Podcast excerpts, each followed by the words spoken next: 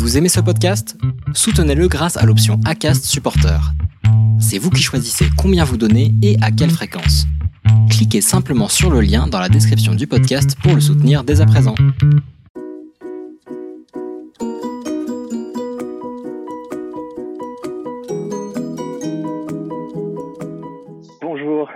Bienvenue dans Purpose Info, le rendez-vous de la raison d'être.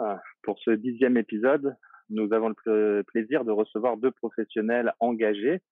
Euh, Axel Lemaire est associé chez Roland Berger où elle dirige euh, Terra Numerata, le réseau international des partenaires innovants du cabinet, depuis le printemps 2018. Elle était auparavant secrétaire d'État en charge du numérique et de l'innovation, ancienne députée à l'Assemblée nationale.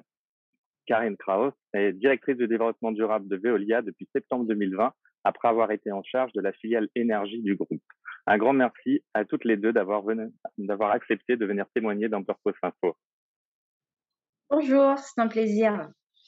Bonjour, plaisir partagé également. Merci Clarence pour l'invitation. Avec grand plaisir. Donc pour démarrer l'échange, euh, ma question rituelle, est-ce que vous pourriez, euh, s'il vous plaît, nous dire quelle est la place de la création de valeur dans les finalités d'une entreprise? Si vous voulez commencer, Karine? Écoutez, volontiers. Euh, je pense qu'il faut d'abord définir ce qu'on entend par valeur, parce que évidemment, on a tous en tête que l'objectif d'une entreprise, c'est de créer de la valeur. Donc ça, je pense qu'on est, on est tous d'accord. La question, c'est quelle est la définition de cette valeur? Et qu'est-ce que ça veut dire la création de valeur? Euh, Je pense qu'on est passé par plusieurs phases du capitalisme. Euh, au début du XXe siècle, on avait un capitalisme patrimonial. C'était un entrepreneur individuel qui pouvait être vous, qui pouvait être moi, qui créait son entreprise qui la gérait et qui en récoltait les dividendes. Donc ça, c'était la première forme de capitalisme et de création de valeur. Ensuite, on est passé au capitalisme actionnarial, celui qu'on a tous beaucoup connu, celui un peu des années 70, où la création de valeur sert surtout à rémunérer les actionnaires de l'entreprise. On considérait à l'époque que l'entreprise est là pour, servir les actionnaires. Et puis on arrive à une nouvelle phase de création de valeur on considère que le capitalisme, quelque part, doit inclure la création de valeur pour l'ensemble des parties prenantes. Il n'y a pas uniquement la création de valeur financière, mais aussi toute une série de créations de valeur sur d'autres sujets. Euh, donc moi, je travaille chez Veolia, comme vous l'avez dit. Euh, et chez Veolia, on vient de se doter d'une raison d'être en 2019. Et surtout, désormais, on, conduit notre performance à travers une performance euh, plurielle. C'est-à-dire qu'il n'y a pas que la performance financière, il n'y a pas que la création de valeur financière, il y a aussi la performance sociale, sociétale, commerciale et environnementale. Donc c'est une performance beaucoup plus large, une création de valeur beaucoup plus large. Donc pour, euh, je reviens à votre question, évidemment l'objectif d'une entreprise c'est de créer de la valeur, clairement c'est l'objectif de l'entreprise.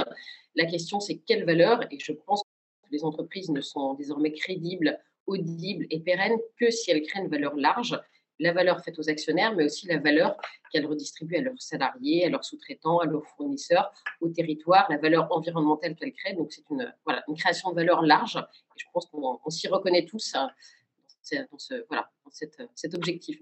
Je vous remercie, Karine. Axel, si vous voulez enchaîner. Oui, c'est à mon tour. Alors, je partage complètement euh, l'analyse développée par euh, Karine. Peut-être à une nuance près, euh, je ne sais pas si c'est une évolution du capitalisme ou un retour aux sources. C'est-à-dire que le capitalisme s'est financiarisé euh, et, la part de l'actionnariat euh, financier a, joué un rôle de plus en plus important. Au 19e siècle, l'entreprise, notamment telle qu'elle elle, elle, a été créée juridiquement aux États-Unis et en Europe, c'était une entité ancrée dans son territoire à laquelle on reconnaît c'est un rôle euh, sociétal, notamment vis-à-vis de l'emploi. Et donc, euh, et donc finalement, c'est peut-être une, une, forme de retour à euh, la, la, notion d'origine de, de l'entreprise. Alors, ça, cette valeur, elle est effectivement euh, multiple.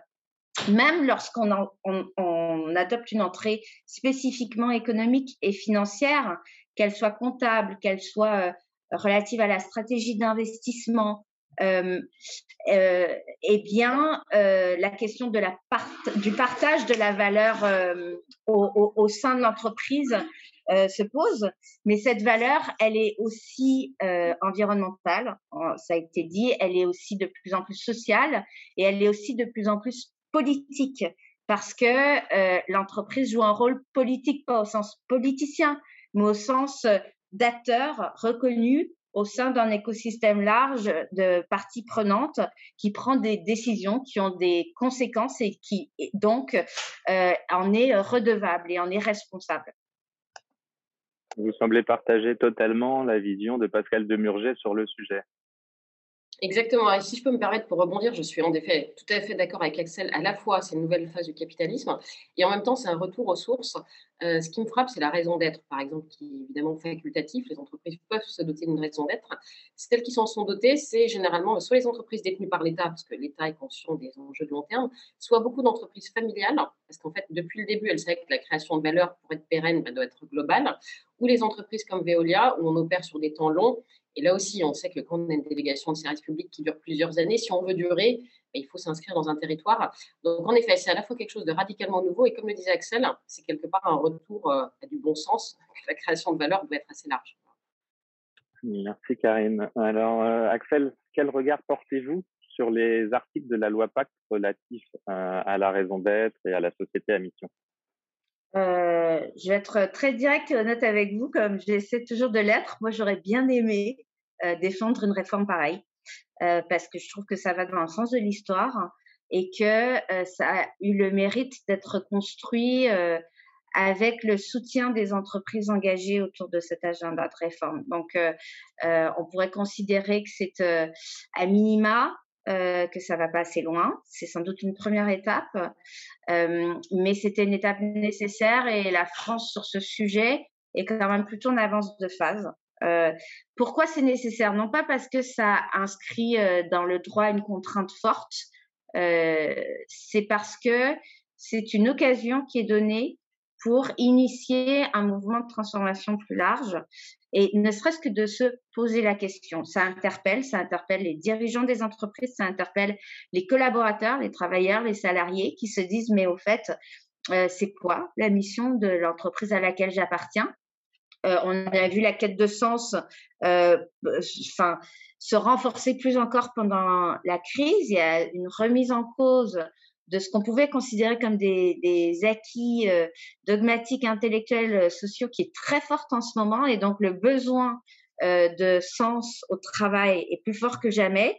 Et c'est une des réponses possibles, c'est-à-dire que de, définir les valeurs communes euh, euh, euh, qui, qui, qui, font l'appartenance à une entreprise comme entité collective, c'est c'est un élément différenciateur fort. Et donc pourquoi je trouve que c'est la loi PAC de ce point de vue est intéressante, c'est parce que c'est une occasion euh, pour l'ensemble des parties prenantes, bien sûr, l'entreprise au sens strict, mais aussi tout son environnement extérieur, bah, de s'interroger sur le sens de ses activités et, et, de s'engager un petit peu. Euh, alors, ça, ça, suppose une modification statutaire. En soi, ça peut effrayer un petit peu. Parce que, mais le plus intéressant dans l'histoire, c'est pas euh, la modification des statuts, c'est le comité de suivi et d'accompagnement qui est mis en place et qui oblige à rendre des comptes là aussi, à avoir des étapes, à s'inscrire dans un chemin d'évolution et à dire voilà où on en est aujourd'hui en termes d'impact social et environnemental, voilà où on veut en, en, être euh, d'ici quelques années. Et donc, euh, c'est, on dit beaucoup que ça incite au greenwashing et au social washing. Les acteurs économiques qui jouent vraiment le jeu, je pense qu'au contraire, c'est un, exercice de transparence, de sincérité et d'humilité qui oblige à reconnaître qu'il y a encore beaucoup, beaucoup de chemin à faire, mais qu'il y a une volonté réelle de s'engager dans ce chemin. Et, c'est un changement de posture euh, que je trouve euh, intéressant n'est plus dans la pure maîtrise d'un agenda de communication corporate, on est euh, dans l'inscription dans un agenda de transformation de long terme. Merci Axel. Justement, euh, Karine, une étude de Roland Berger, le cabinet d'Axel, a révélé que les entreprises de l'énergie et de l'environnement émettaient 19 tonnes, euh, 19 gigatonnes pardon d'émissions de CO2 euh, sur les 53 euh, émises euh, dans le monde. Comment faites-vous chez Veolia pour éviter le greenwashing? Alors en effet, je rebondis sur ce que disait Axel sur l'humilité. Je pense que tous ces exercices, en effet, ont, la grande vertu de nous rendre relativement humbles par rapport à ce qu'on fait, puis de s'interroger sur où sont nos vrais atouts, où sont nos vraies limites. Donc, en effet, nous, chez Veolia, si on se compare à notre comparable principal qui est Suez, on a plus d'émissions de gaz à effet de serre qu'eux parce qu'on a une activité d'énergie qu'ils n'ont pas. Suez, c'est de l'eau et des déchets. Veolia, c'est de l'eau, les déchets et l'énergie. Et l'énergie, en effet, est une activité qui pollue beaucoup. Euh, donc, on en est totalement conscient chez Veolia et on a décidé de mettre en œuvre des plans d'action assez ambitieux. Donc, on a deux plans d'action, euh, enfin, on en a toute une série. On a des choses assez immédiates. Euh, un exemple que je trouve très parlant, ce sont nos, réseaux de chaleur dans les pays de l'Est, en République tchèque, en Pologne. On a historiquement des réseaux de chaleur qui sont alimentés par des centrales à charbon évidemment, le charbon, ce n'est pas l'idéal en termes d'émissions de gaz à effet de serre. Ces réseaux de chaleur, ça représente 3% du chiffre d'affaires de Veolia, mais ça représente 30% de gaz à effet de serre. Donc, il y a vraiment un rapport de 1 à 10. On s'est dit, on a deux possibilités. C'est des, des, réseaux qui sont extrêmement rentables. Soit on les cède, on voit beaucoup de compagnies pétrolières en ce moment qui cèdent des actifs justement pour améliorer leur score en matière d'empreinte environnementale. On s'est dit ça ne correspond pas à notre ADN euh, de les céder à un acteur, par exemple, non coté, qui, voilà, qui serait ravi de les récupérer. Donc on a essayé de les reconvertir en énergie propre. Donc, on a pris la décision en 2019. C'est un plan d'action jusqu'à 2030 et c'est 100 millions d'investissements par an pendant 11 à 12 ans. Donc ça fait 1,2 milliard de CAPEX, qui est quand même un engagement significatif, hein, pour qu'on les garde au sein du groupe, parce que l'énergie est une activité, un pilier de, nos métiers dans le groupe, mais qu'on les rende propres avec de la biomasse, de la géothermie, de l'efficacité énergétique. Donc ça, voilà, c'est un vrai plan d'action. On est conscient que l'énergie, c'est polluant. On veut rester dans le secteur de l'énergie parce que c'est une priorité stratégique, mais on fait en sorte de devenir moins polluant. Et donc ça, c'est un plan d'action qui est justement audité chaque année, comme une entreprise cotée. Chaque année, on publie l'avancement de notre plan d'action qui est audité par des, acteurs indépendants. Donc ça, c'est un des plans d'action et on a toute une série dans les différentes géographies du groupe. Un autre sujet, c'est qu'on se dit, évidemment, on essaye de remédier quelque part à ce qui existe déjà, mais il faut aussi se projeter dans l'avenir. Et donc, on croit beaucoup dans, les, dans la carbone, pardon, j'ai toujours le terme anglais en tête, la capture, euh, la séquestration et la transformation du carbone. Parce qu'évidemment, chez Veolia, un de nos métiers, c'est les déchets. Le déchet de demain, c'est le CO2. On a énormément d'activités qui sont émettrices de CO2. Si on va atteindre la neutralité carbone en 2050, il faut qu'on émette moins de CO2 on n'y arrivera probablement pas. Donc la solution, c'est de capturer ce CO2 déjà pour éviter qu'il reparte dans l'atmosphère et d'en faire quelque chose, soit de le séquestrer, soit éventuellement de le recycler, par exemple sur des sols qui sont appauvris. Donc voilà, ça c'est un sujet plus de moyen terme, parce que comme vous le savez, il y a beaucoup d'entreprises qui travaillent sur ce sujet du CCUS, comme on dit en anglais, de la carbon capture. Et ça, c'est un sujet de moyen terme. On dit que là aussi, euh, voilà, c'est pas du greenwashing, c'est un plan d'action concret pour essayer d'améliorer notre empreinte environnementale. Mais vous avez raison, l'énergie, en effet, est assez polluante. Et donc, euh, c'est l'exercice d'humilité d'essayer de voir comment on peut faire pour s'améliorer.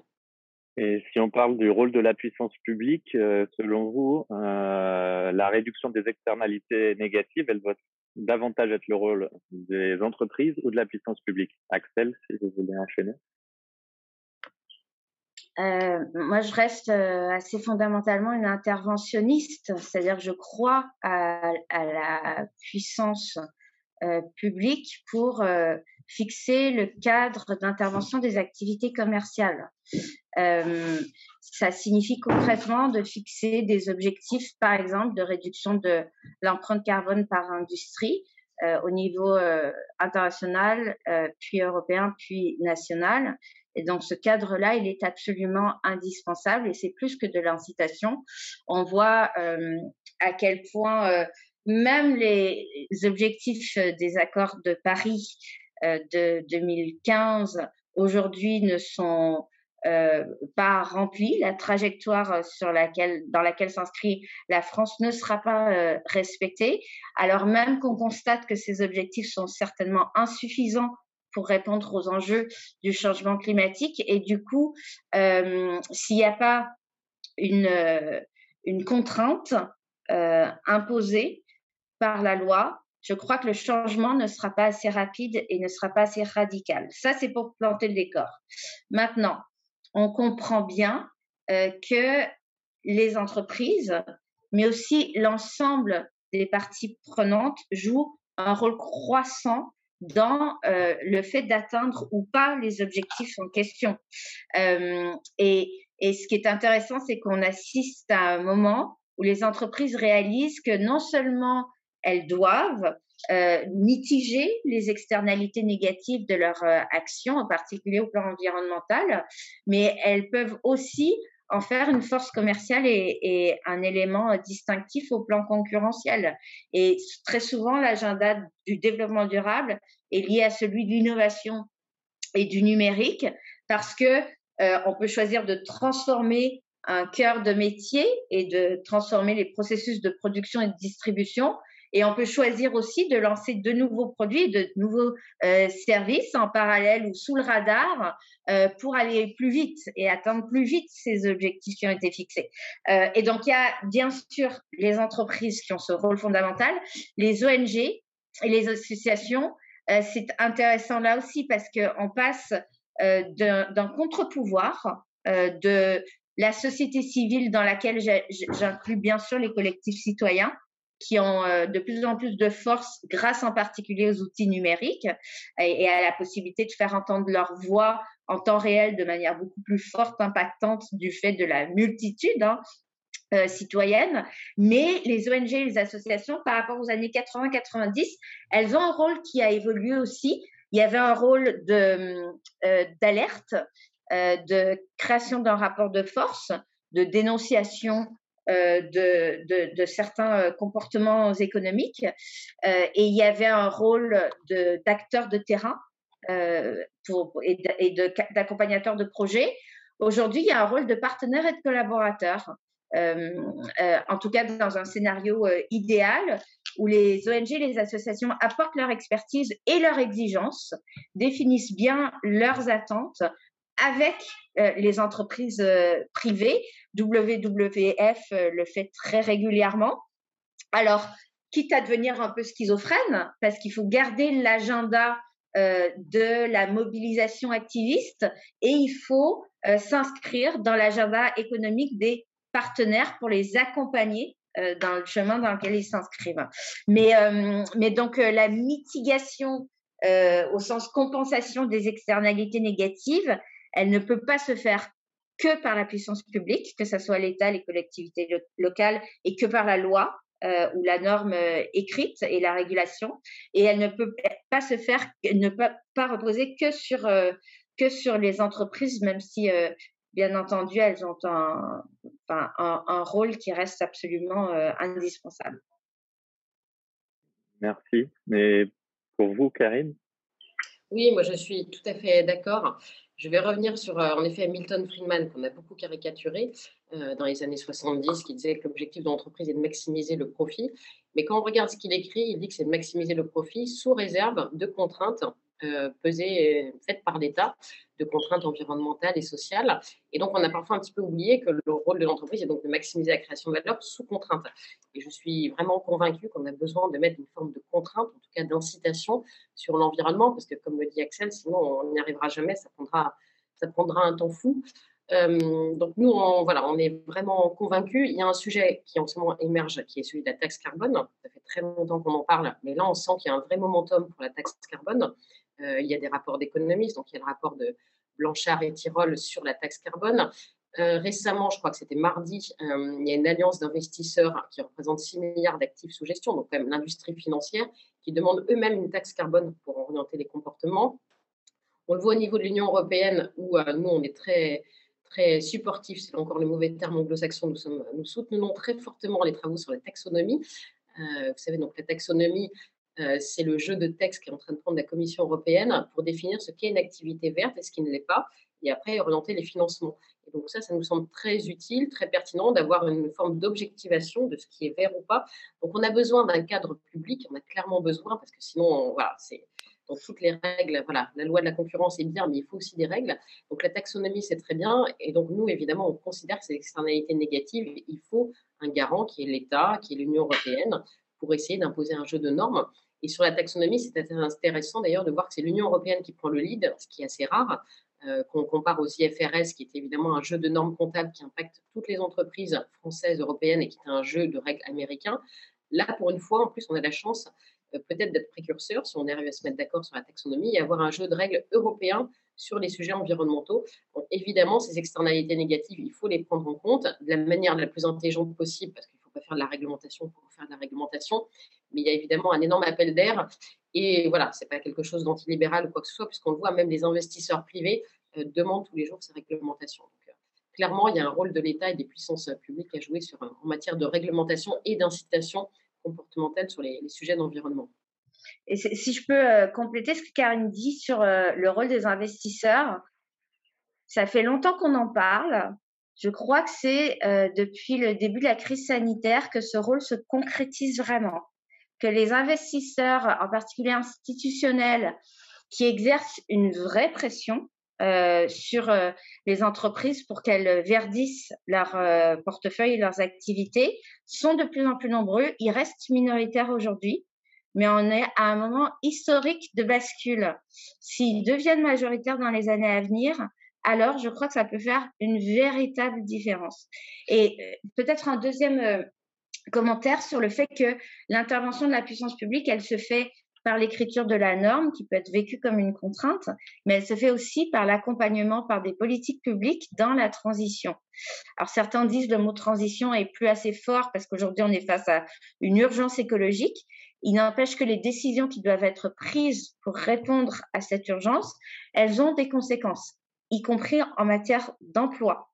Euh, tout récemment, le, rapport euh, Hulot-Berger euh, donc Fondation pour la Nature et l'Homme et CFDT, a très bien démontré l'impact du passage du tout électrique dans le, secteur automobile sur l'emploi.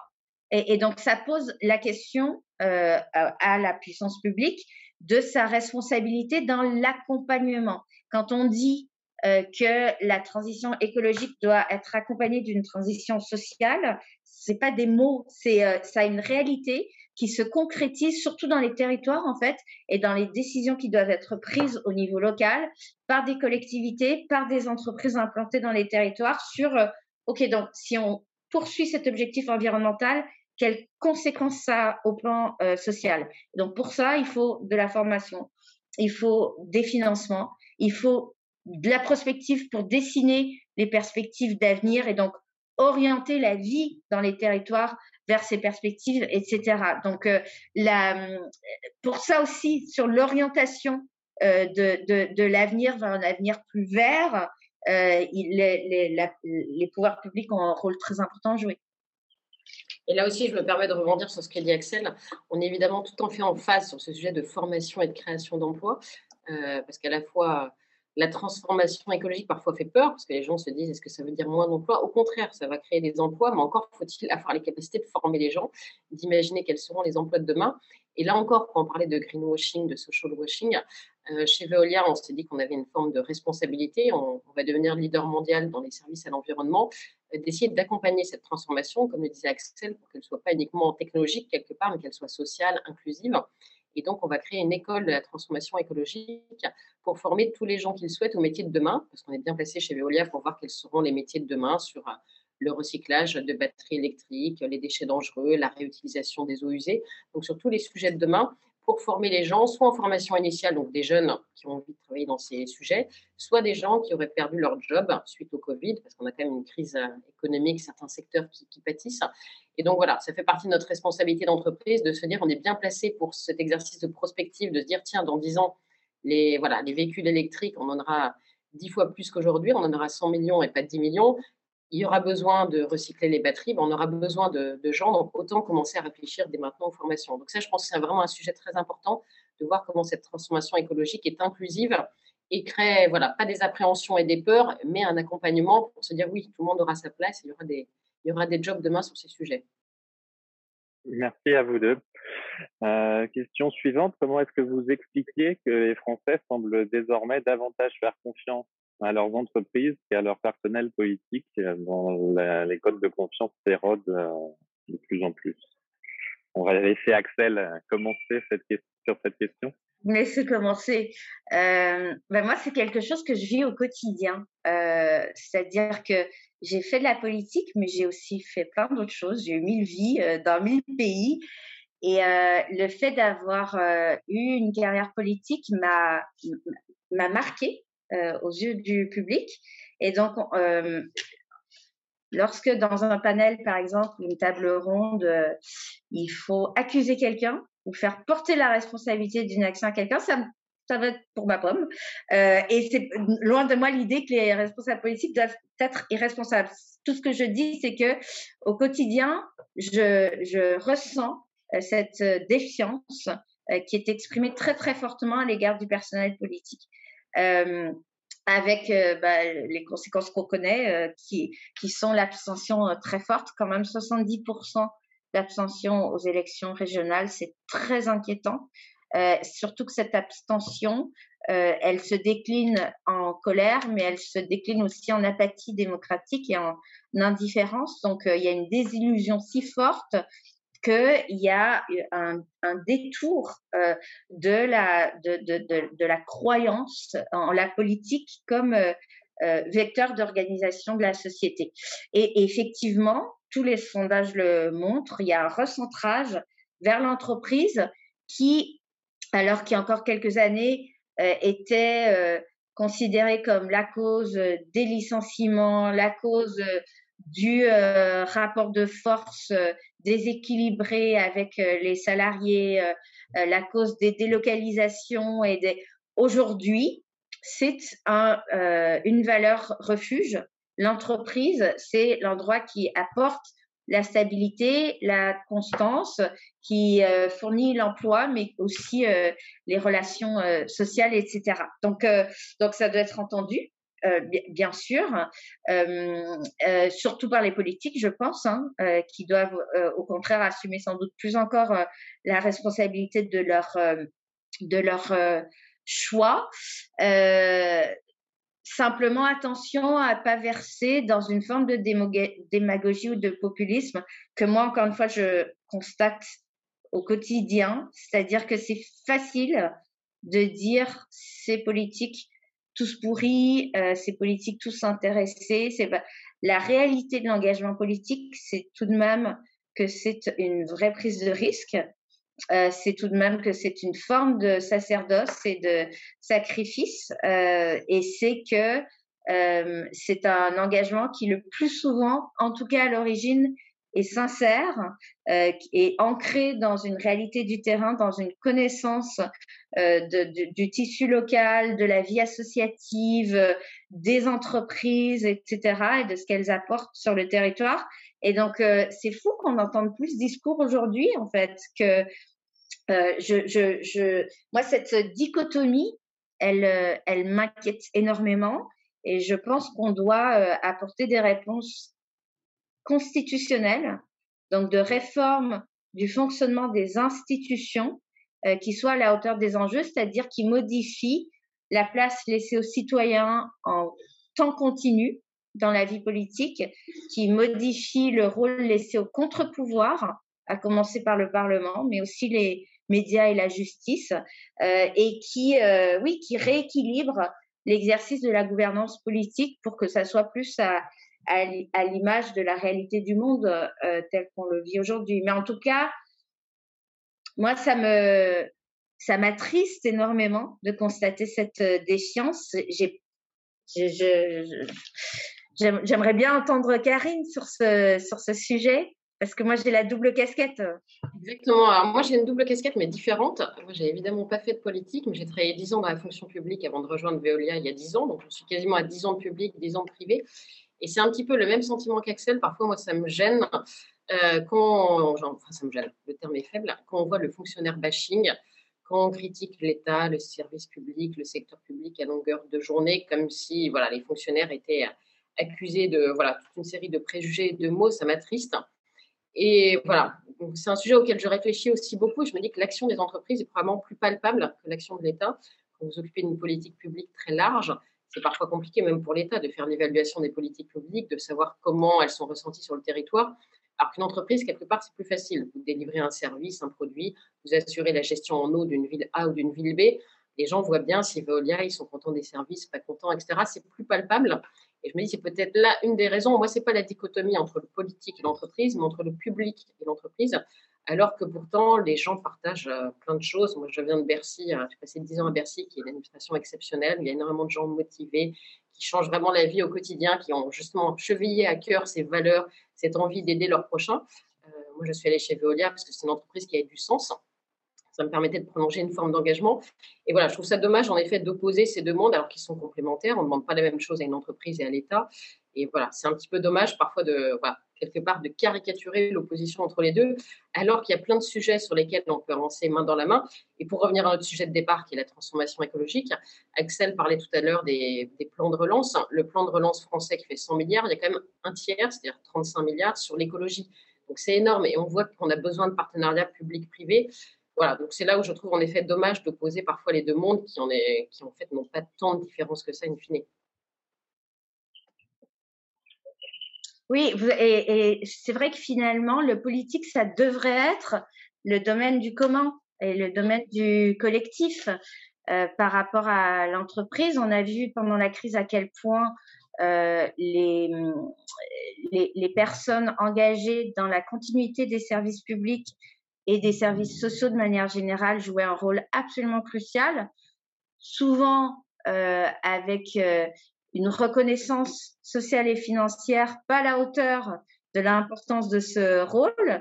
Euh, J'entendais que euh, à New York aujourd'hui, euh, les soignants, les urgentistes, les infirmiers défilent dans la rue pour être acclamés comme des héros. C'est bien qu'ils soient reconnus comme tels, mais ça serait bien aussi que leur statut dans la société suive cette reconnaissance. Mais donc là aussi, il y a un paradoxe entre euh, la, lucidité sur ce rôle indispensable des services publics, de la sphère publique et donc des responsables politiques qui les administrent et qui les dirigent et qui donnent les orientations.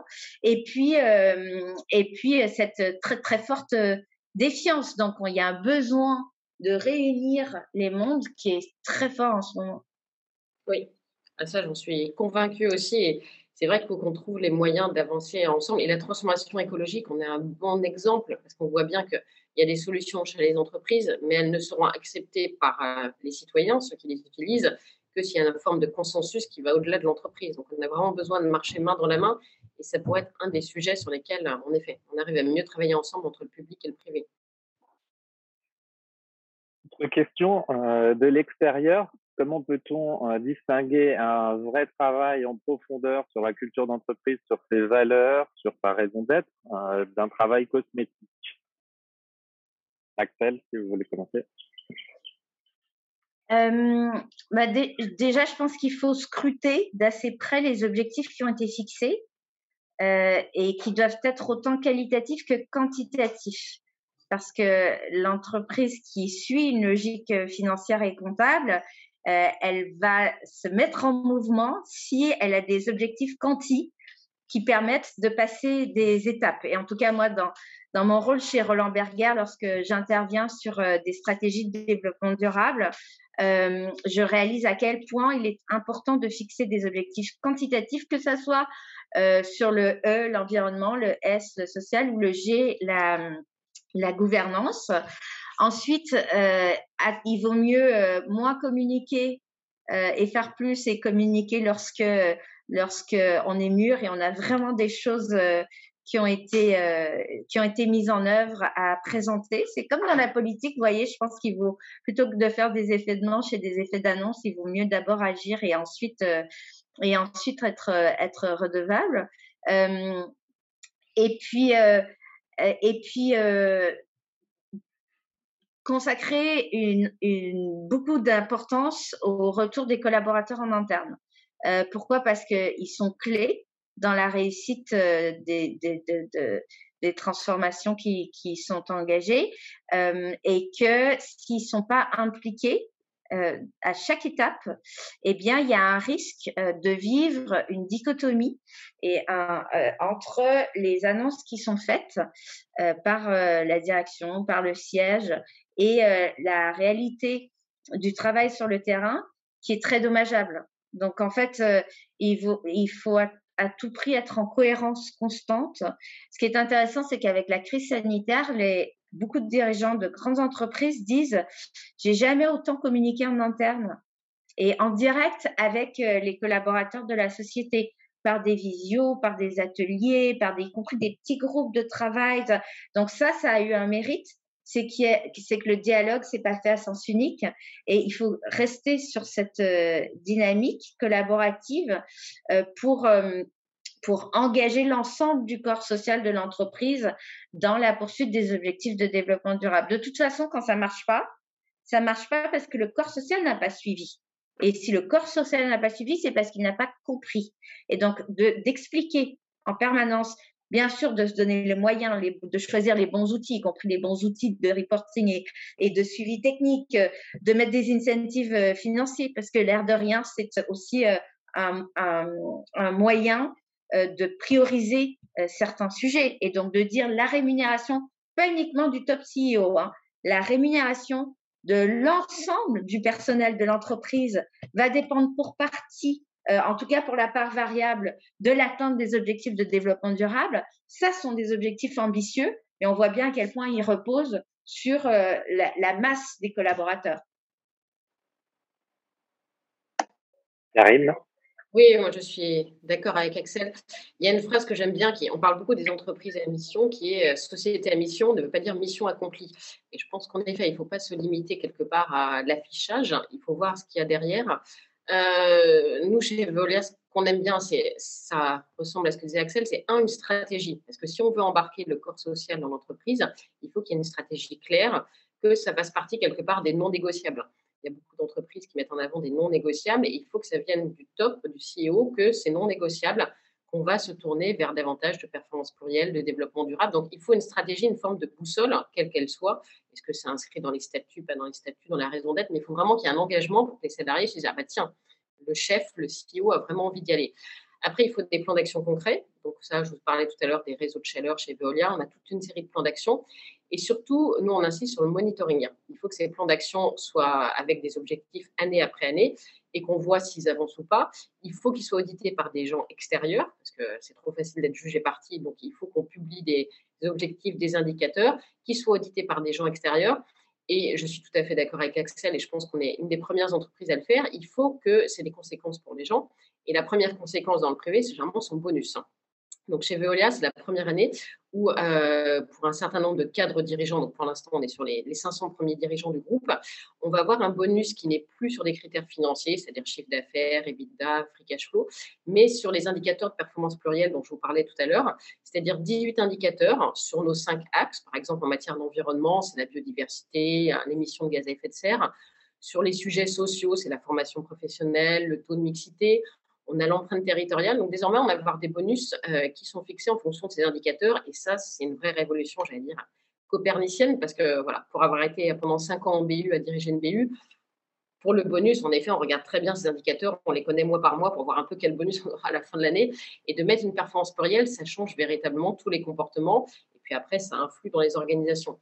Donc je pense qu'en effet, c'est à ça qu'on voit si une organisation voilà, est, est crédible ou pas sur ses engagements. Il faut que ça soit audité par l'extérieur, clairement, parce que ça, c'est vraiment un sujet important, d'où l'importance aussi des agences de notation extra-financières, de tous ces tiers, par exemple, sur les achats responsables et la, la certification EcoVadis, donc de tous ces gens extérieurs qui jugent la réalité, et puis après, bah, d'en tirer des conséquences pour les salariés, parce que sinon c'est trop facile, on se dit c'est un discours du PDG, il faut que les gens voient des conséquences sonnantes et trébuchantes euh, au quotidien.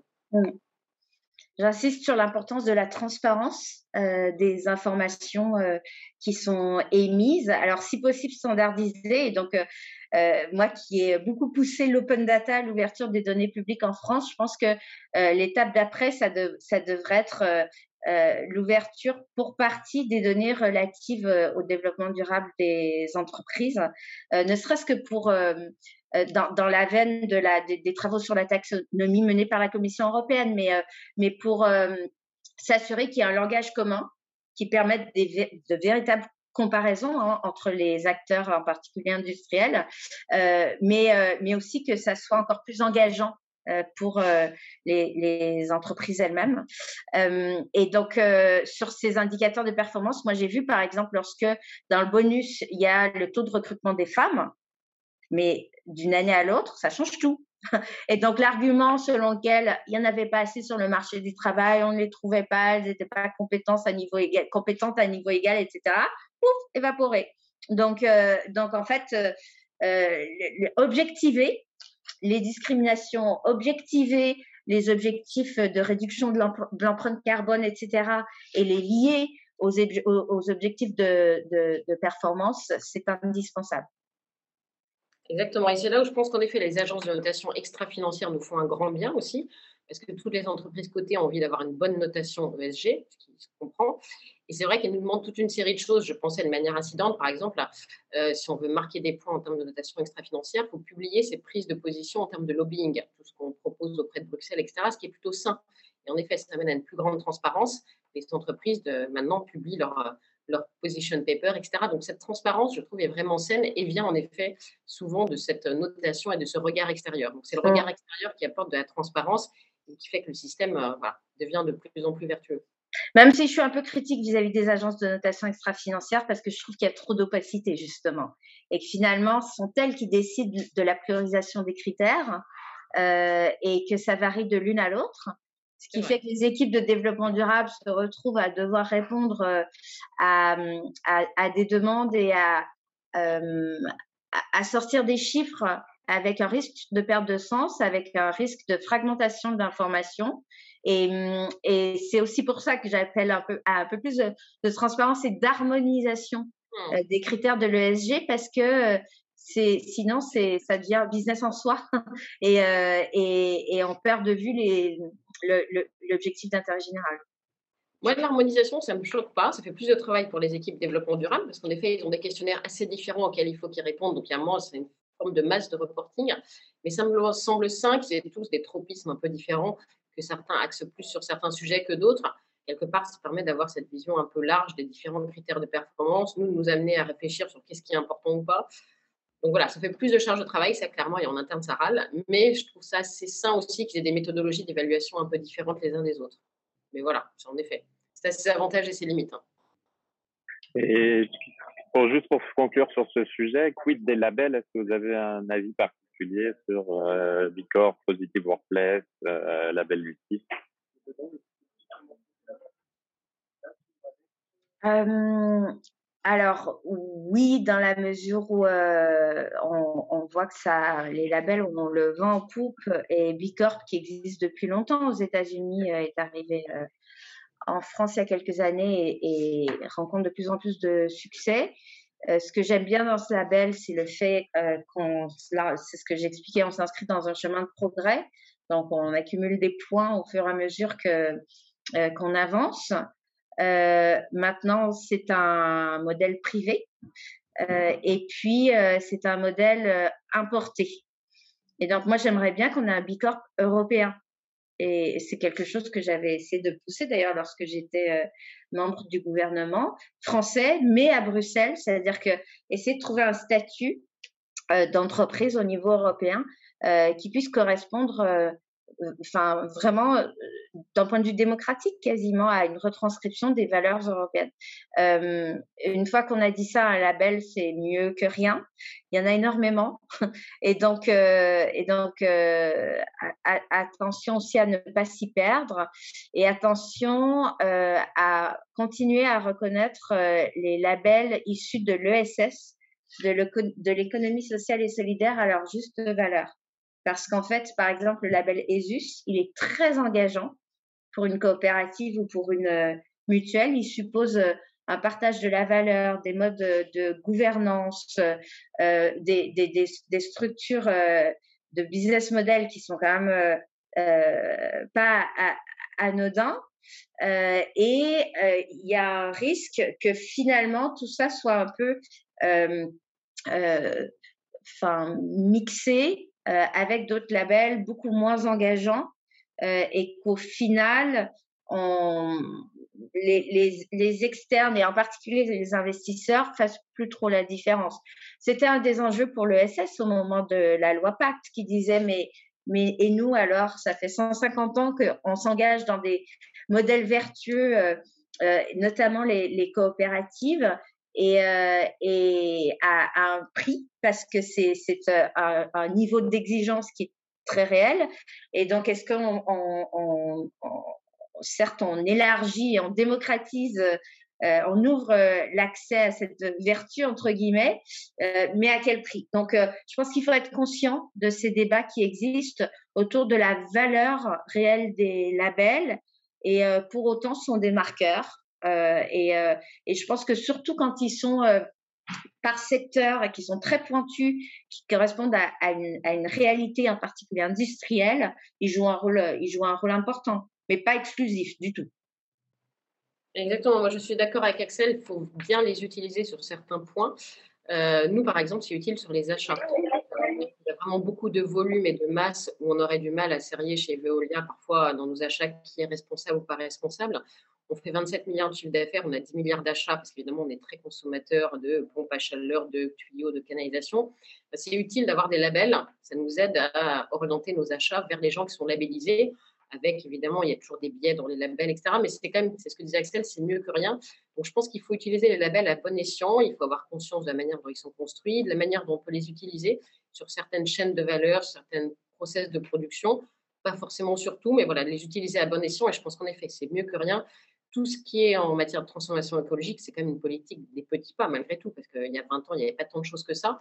Et donc, les labels, c'est une manière aussi de commencer un petit peu à voir quelles sont les meilleures pratiques. Donc, c'est utile, mais à condition de, voilà, de bien les comprendre face au foisonnement de labels, de bien savoir pour chaque label ce qu'il représente, quels sont ses éventuels biais et comment on peut l'utiliser de manière intelligente au sein d'une entreprise suffisant. Moi, j'ai des souvenirs euh, au moment de la préparation de la loi pour une république numérique. Si j'avais écouté certains de mes interlocuteurs, j'aurais fait que des labels, hein.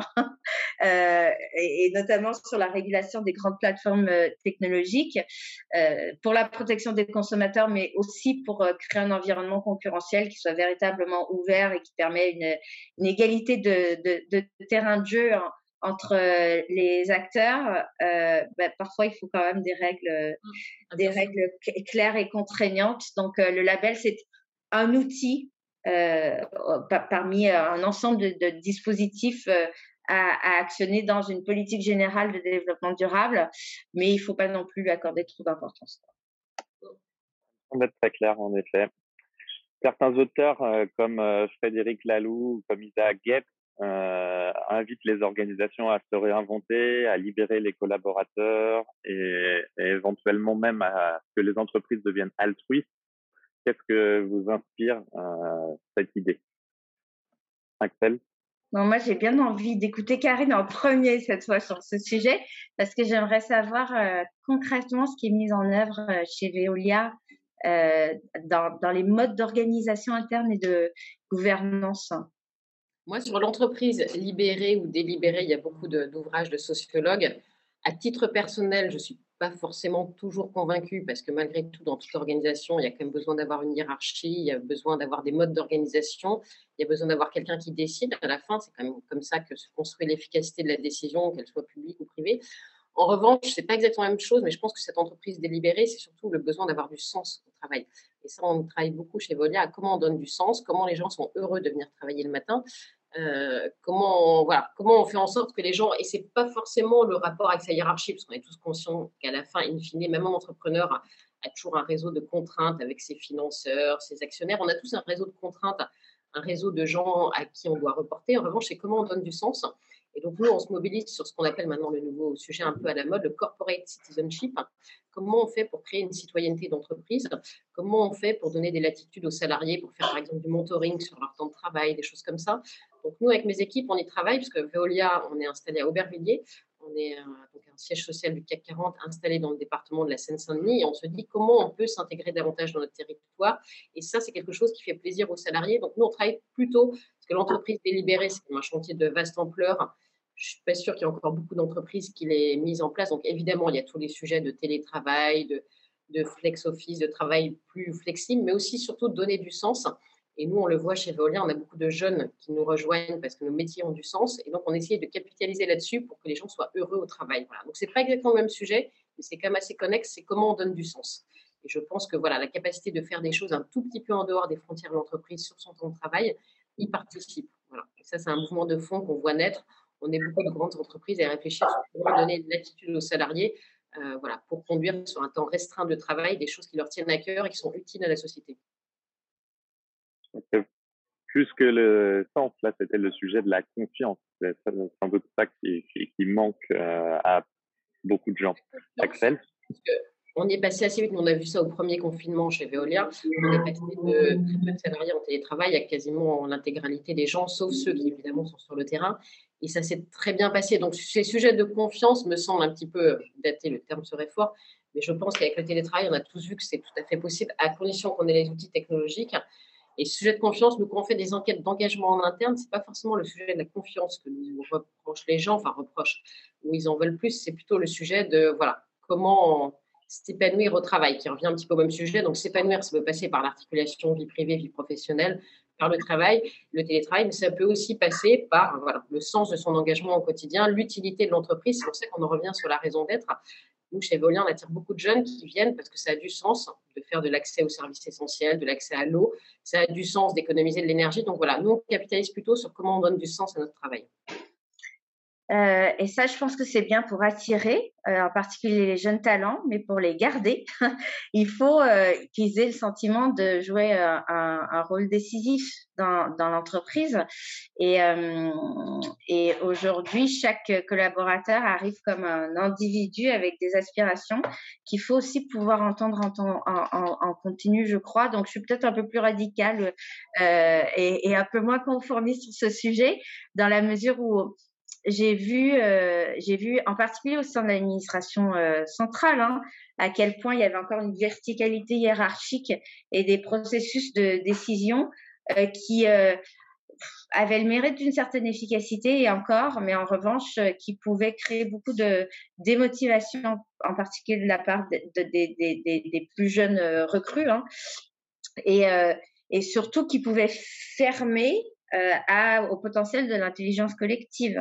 Et on, dit souvent que les politiques sont déconnectées, mais on pourrait le dire d'une certaine partie des dirigeants euh, économiques. Et donc, en fait, de, s'appuyer sur l'intelligence des collaborateurs euh, qui, mieux que quiconque, maîtrisent la, la, réalité économique et sociale de l'entreprise dans laquelle ils évoluent.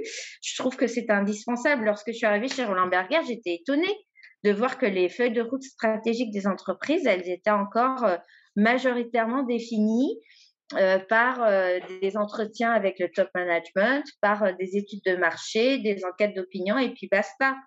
Et en fait, comment vouloir engager une nouvelle stratégie sur un horizon de 5 à 10 ans qui aura un impact très transformateur dans le quotidien des salariés s'ils ne sont pas impliqués dans la définition des objectifs stratégiques. Donc, en fait, moi, je crois beaucoup euh, euh, à l'utilisation alors des outils numériques comme enabler, hein, comme euh, activateur d'expression collective, pas, pas comme une fin en soi. Mais ce que j'avais fait au gouvernement sur la loi pour une république numérique, qui était la coécriture citoyenne de la loi au moyen d'une plateforme en ligne et qui a permis de révéler euh, les nœuds polémiques qui a permis d'enrichir le texte. Il y a eu 90 amendements, 5 nouveaux articles et qui a permis d'élever la qualité du débat parlementaire du fait de la confiance créée grâce à la transparence du processus. Ça, je pense que ça peut tout à fait être importé dans le secteur privé, en fait, pour modifier euh, la gouvernance de l'entreprise. Et c'est d'autant plus vrai, alors c'est vrai pour les modes de décision, et pour les modes de management qui ont été très bouleversés pendant euh, la crise avec le télétravail lorsque les salariés étaient concernés. Euh, mais c'est aussi vrai pour euh, le lien capitalistique avec l'entreprise. C'est-à-dire que pourquoi aujourd'hui les jeunes vont quitter une grande entreprise pour aller dans une start-up? Pour la culture d'entreprise, euh, pour euh, l'autonomie euh, réelle ou imaginée euh, dont, ils pourront bénéficier dans, la responsabilisation et la prise de décision, mais aussi parce qu'ils seront directement associés aux résultats économiques de l'entreprise. Et donc l'idée de l'actionnariat salarié, alors c'est le serpent de mer, euh, des dispositifs existent déjà, mais pas du tout à la hauteur de la réalité de ce qui est attendu de l'implication des, collaborateurs. Donc, si on veut vraiment s'éloigner d'un modèle de capitalisme financier euh, qui euh, dicte les objectifs en fonction de la valeur de l'action, ben, il faut que cette valeur elle soit beaucoup plus largement partagée et là encore partagé par l'ensemble du corps social de l'entreprise. Donc, je pense que la, si c'est ce que ça veut dire, l'entreprise libérée, euh, ça doit passer par là. La notion elle-même, je la trouve un peu étrange et un peu marketeuse. Euh, donc, euh, en revanche, l'ouvrage d'Isaac Gens, il est enthousiasmant, c'est-à-dire que c'est euh, une démarche euh, scientifique qui est, d'observation de, de, de, de, de cas d'usage et d'enquête de terrain au sein des organisations qui démontre plutôt que c'est possible de mettre en place des modes de gouvernance alternatifs. C'est beaucoup plus facile dans des petites structures que dans des très grandes entreprises, ça c'est certain. Je vois des startups qui se lancent là-dedans, ça marche très très bien jusqu'à ce qu'elles atteignent un seuil de croissance du nombre de collaborateurs. Et quand elles sont à 20, 30, à 40, à 50, continuer à faire évoluer en permanence euh, les modes de gouvernance en fonction de la taille, c'est un vrai défi qui est pas du tout facile euh, à, à appréhender. Mais, euh, mais pour autant, je trouve que c'est dans l'ESG, le G, c'est le terrain qui est le moins exploré jusqu'à présent. C'est-à-dire qu'on continue à avoir ce G de gouvernance selon des termes assez classiques qui est euh, bon le nombre d'administrateurs indépendants, les c'est beaucoup du droit des sociétés finalement, et donc une approche très corporate. Euh, et on s'appuie pas assez sur la force de l'intelligence collective qui en plus est décuplée grâce aux outils numériques. Donc euh, si c'est ça l'entreprise libérée, moi ça me plaît bien je pense qu'il y a beaucoup de choses à explorer de ce point de vue-là. Après je me méfie toujours un petit peu de notions qui ont un, petit potentiel de bullshit. Donc euh, pour moi c'est une notion qui fait partie de cette catégorie potentiellement. Exactement. Alors moi, pour compléter ma réponse, je suis allée un peu biquer en tête sur l'entreprise libérée avec ses, ses préjugés. Euh, J'avais lu un livre d'un sociologue dont j'ai oublié le nom sur l'entreprise libérée, où en effet, il aurait dû ne plus avoir aucun pouvoir hiérarchique, plus de relations hiérarchiques, tout le monde donne son avis, c'est une forme de décision collective. C'est là où je me dis ça, ça ne fonctionne pas. Voilà, je pense qu'il y a toujours besoin d'avoir un chef à la fin. Euh, J'avais lu un livre aussi d'un patron de hedge fund qui s'appelle Ray Diallo, qui est un hedge fund euh, hyper assez connu aux États-Unis qui explique qu'il est pour une transparence absolue, c'est-à-dire que tous les salariés ont accès à sa boîte mail et peuvent voir s'il ment ou pas un client, ce qu'il écrit, etc. Tout est transparent, les minutes du conseil. Voilà. Et je pense qu'il ne faut pas pousser à l'extrême non plus dans la transparence de tout le monde a accès à la messagerie du PDG, il n'y a plus de personnes qui décident, etc. Donc moi, j'étais partie un peu cette vision de l'entreprise libérée où je ne suis pas sûre que ce soit forcément les attentes des gens. En revanche, je suis tout à fait d'accord avec Axel sur le collaboratif. Et ça, nous, on en fait énormément. Et en effet, ça marche très bien. Euh, sur les grands appels d'offres auxquels on répond, par exemple, on fait des ateliers qui s'appellent Boost My Tender, donc ça veut dire améliore, euh, améliore mon offre, et on réunit des gens du monde entier qui ont un tropisme pour le sujet, qui le connaissent un peu, qui, voilà, qui ont quelque chose à dire, et ça, c'est quelque chose qui fonctionne très très bien sur un plan commercial, qui fait plaisir aux équipes. Il y a des gens avant le Covid qui venaient du monde entier pour répondre à voilà, Veolia répond à un réseau de froid de la ville de Paris. Donc, un réseau de froid, c'est quelque chose d'assez atypique, d'assez technique. On a des compétences dans le monde entier. Donc, il y a des spécialistes du froid qui viennent, qui nous donnent leur avis. Il y a des jeunes qui viennent pour nous donner leur avis en termes d'acceptation, acceptabilité de notre offre. Donc, ça, on fait beaucoup de choses collaboratives et ça, j'en suis convaincue. Mais pour moi, c'était un peu un prérequis. En effet, l'intelligence est collective et qu'on a besoin de faire des choses collectives si on veut avancer. Alors, moi, j'étais plutôt dans le stade ultime de l'entreprise libérée ou alors l'entreprise délibérée. C'était le livre que j'avais lu. C'était un petit peu, voilà, un petit peu extrême pour moi. Mais il y a, vraiment des expérimentations très intéressantes issues du monde politique ou de mouvements euh, civiques ou citoyens. Alors, Occupy Wall Street, par exemple, hein, qui a été très caricaturé euh, euh, en France, ça a été un laboratoire sociologique ultra intéressant sur la manière de faire consensus, c'est-à-dire de faire émerger des décisions majoritaires au sein d'un groupe qui exprime ses épi la, la, la, la capacité à exprimer une opinion est absolument clé euh, dans, euh, comme première étape pour parvenir ensuite à la prise d'une décision euh, collective. Et, ça passe par du respect, par des manifestations d'altruisme, qui sont des valeurs dont on parle beaucoup, mais qu'on voit pas forcément tous les jours au sein de l'entreprise. Et donc, moi, je pense qu'on, voilà, il y a beaucoup plus à explorer euh, de, de, de, ce point de vue et que ça correspond à une aspiration de plus en plus forte, en particulier des plus jeunes, hein, euh, et, et qui euh, et ça va être un sujet de plus en plus pour les entreprises parce qu'avec les nouvelles formes de travail, avec la possibilité de télétravailler d'un peu partout, avec l'aspiration la, à être plus libre et plus indépendant, et donc pourquoi pas à se mettre à son compte, euh, avec cette notion d'entreprise plateforme qui devient un agrégateur de solutions, de produits, de services, mais aussi de talents. Ben, ce qui peut lier encore avec les, les, les collaborateurs, c'est qu'ils aient leur mot à dire véritablement. Et donc, je pense que ça va dans le sens de l'histoire et qu'on n'aura pas le choix de s'interroger sur des modes de gouvernance beaucoup plus partagés. Et qui dit partagé dit transparence. Hein. Et moi, je pense que la transparence est une euh, source d'efficience en réalité d'optimisation, euh, y compris dans des décisions euh, très opérationnelles hein, de gestion de stock, oui, d'optimisation des stocks, etc. on le voit quand on intègre des outils qui permettent un suivi de la chaîne décisionnelle, euh, tout d'un coup, il y a plus de rationalité. Voilà, donc je suis pas une technophile à tout prix, euh, mais je pense que la technologie a le mérite d'apporter la transparence dans les décisions et que ça, ça euh, finalement, ça ça lisse les, les, les, les, sources de désaccords qui peuvent être contre-productifs. Donc voilà, le, toute cette, cette dimension de psychologie managériale collective, je pense qu'elle elle, aurait intérêt à être beaucoup plus explorée, en particulier par les grandes entreprises. C'est vrai, c'est vrai. Il y a déjà quelques outils qui existent. Nous, on a des, critical friends, donc des amis critiques du groupe. C'est un groupe de personnalités qualifiées, bénévoles, qui se réunissent quelques fois par an pour donner euh, leur avis sur notre stratégie. Euh, elles sont réunies par le PDG qui leur présente des choses généralement un peu complexes, par exemple le projet de rapprochement avec Suez ou différents sujets, pour leur demander leur avis de manière très constructive mais critique. Voilà. Et ça aussi, c'est quelque chose d'assez atypique. Euh, on a assez peu d'entreprises différentes à l'avoir fait, mais qui permet d'avoir un rapport non biaisé, c'est-à-dire que c'est des gens qui sont pas, voilà, aucun rapport d'affaires avec Veolia, mais qui sont juste là en se disant, bah tiens, je vais essayer de leur aider par ma perception, mon passé, mon expérience, de leur apporter un regard nouveau. Donc ça aussi, c'est quelque chose d'assez atypique, mais je suis d'accord, on peut continuer. Hein. La gouvernance, il y a encore beaucoup de choses à faire pour continuer à associer les salariés.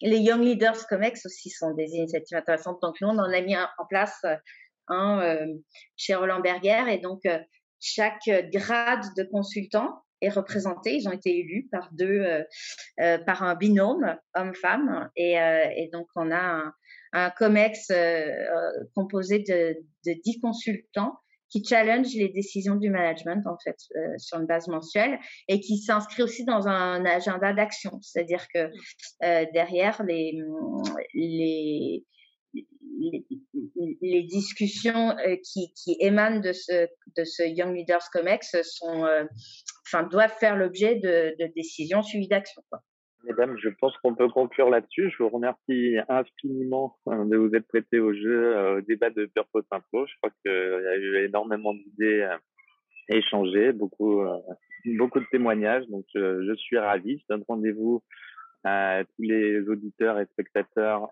pour le prochain débat qui sera le 1er septembre entre Emery Jacquia et Fargan Aziari. Et il me reste à vous souhaiter une excellente journée. Merci Clérence. Merci Clarence, merci Karine. Excellent, c'était euh, très intéressant. Merci à vous.